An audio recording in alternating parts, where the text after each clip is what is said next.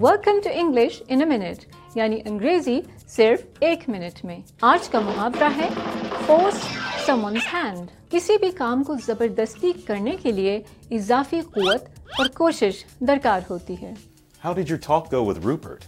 Not good. I had to fire him. You fired him? But we really need him on this project.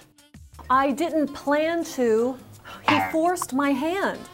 He refused to work on the project.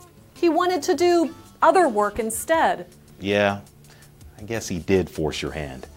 Forcing someone's hand کا مطلب ہے کہ آپ کسی کے راضی ہونے سے پہلے یا انہیں کوئی آپشن دیے بغیر کچھ کرنے یا کہنے پر مجبور کریں این ممکن ہے کہ اس محاورے کا آغاز تاش کے کھیل سے ہوا ہو جہاں کبھی کبھار آپ کو نہ چاہتے ہوئے بھی اپنی چال یا کارڈ ظاہر کرنا پڑتا ہے اور یہ تھی انگریزی ایک منٹ میں۔